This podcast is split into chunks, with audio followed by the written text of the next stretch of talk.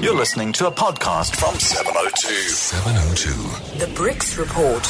Russia. Well, let's cross now to uh, Moscow and speak to lecturer at Moscow State University and uh, freelance journalist. Uh, it's Victor Sonkin. Hi, Victor. Tell us about this legislation that's putting internet and mobile companies under threat. Morning. Good morning.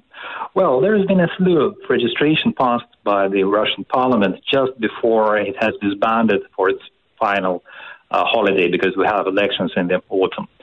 So this new law requires for all mobile operators to hold all the information that has passed through them, all the texts, all um, internet data, all conversations for six months so that authorities could get access to them at any moment. This is basically, this is technically impossible. This is unenforceable. And the mobile operators are saying that they will either go out of business or just uh, will have to raise the prices tenfold um, and so on and so forth. But uh, still, uh, this is in the vein of restrictive legislation that gives more and more uh, power to the authorities. Um, about snooping into people's lives. Security versus privacy. It's an issue all over the world. And, and I see Russian and Ukrainian women are speaking up about sexual violence on social networks.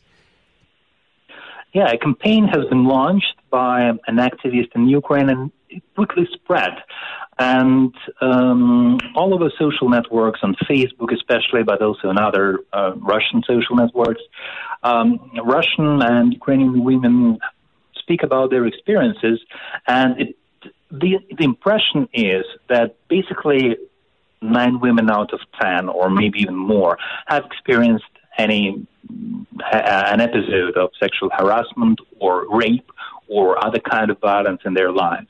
And the picture is rather um, horrible uh, when when when people look at it. Of course, there there was a backlash, there was victim blaming, uh, and so on and so forth. But this is something. This is a major thing, and this made many people stop and think. And perhaps this is the beginning of an important conversation. Isn't that interesting? Well, we're having the same conversation here. I can tell you. How is the BBC series, this mega series, War and Peace? What are Russians making of that?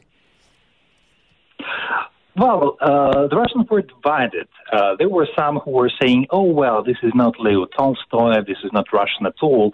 This is all, you know, uh, exotic stuff and snow and bears." Even though there was not that much of that, and what it, what was there was also in Tolstoy's book.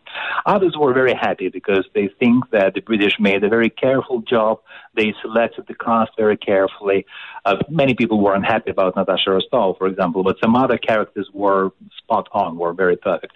So uh, the, the, the important thing about that was that it was a representation of Russia and its culture and its history as something important, grand, um, intellectually stimulating, interesting, uh, and this is something that you don't see often these days in the West. Uh, and this kind of cultural uh, relationship is very important, I think, for for for the future. Thanks very much indeed, Victor Sonkin. I've only seen the trailers. I mean, it looks unbelievable, doesn't it? But the book, I've never attempted that.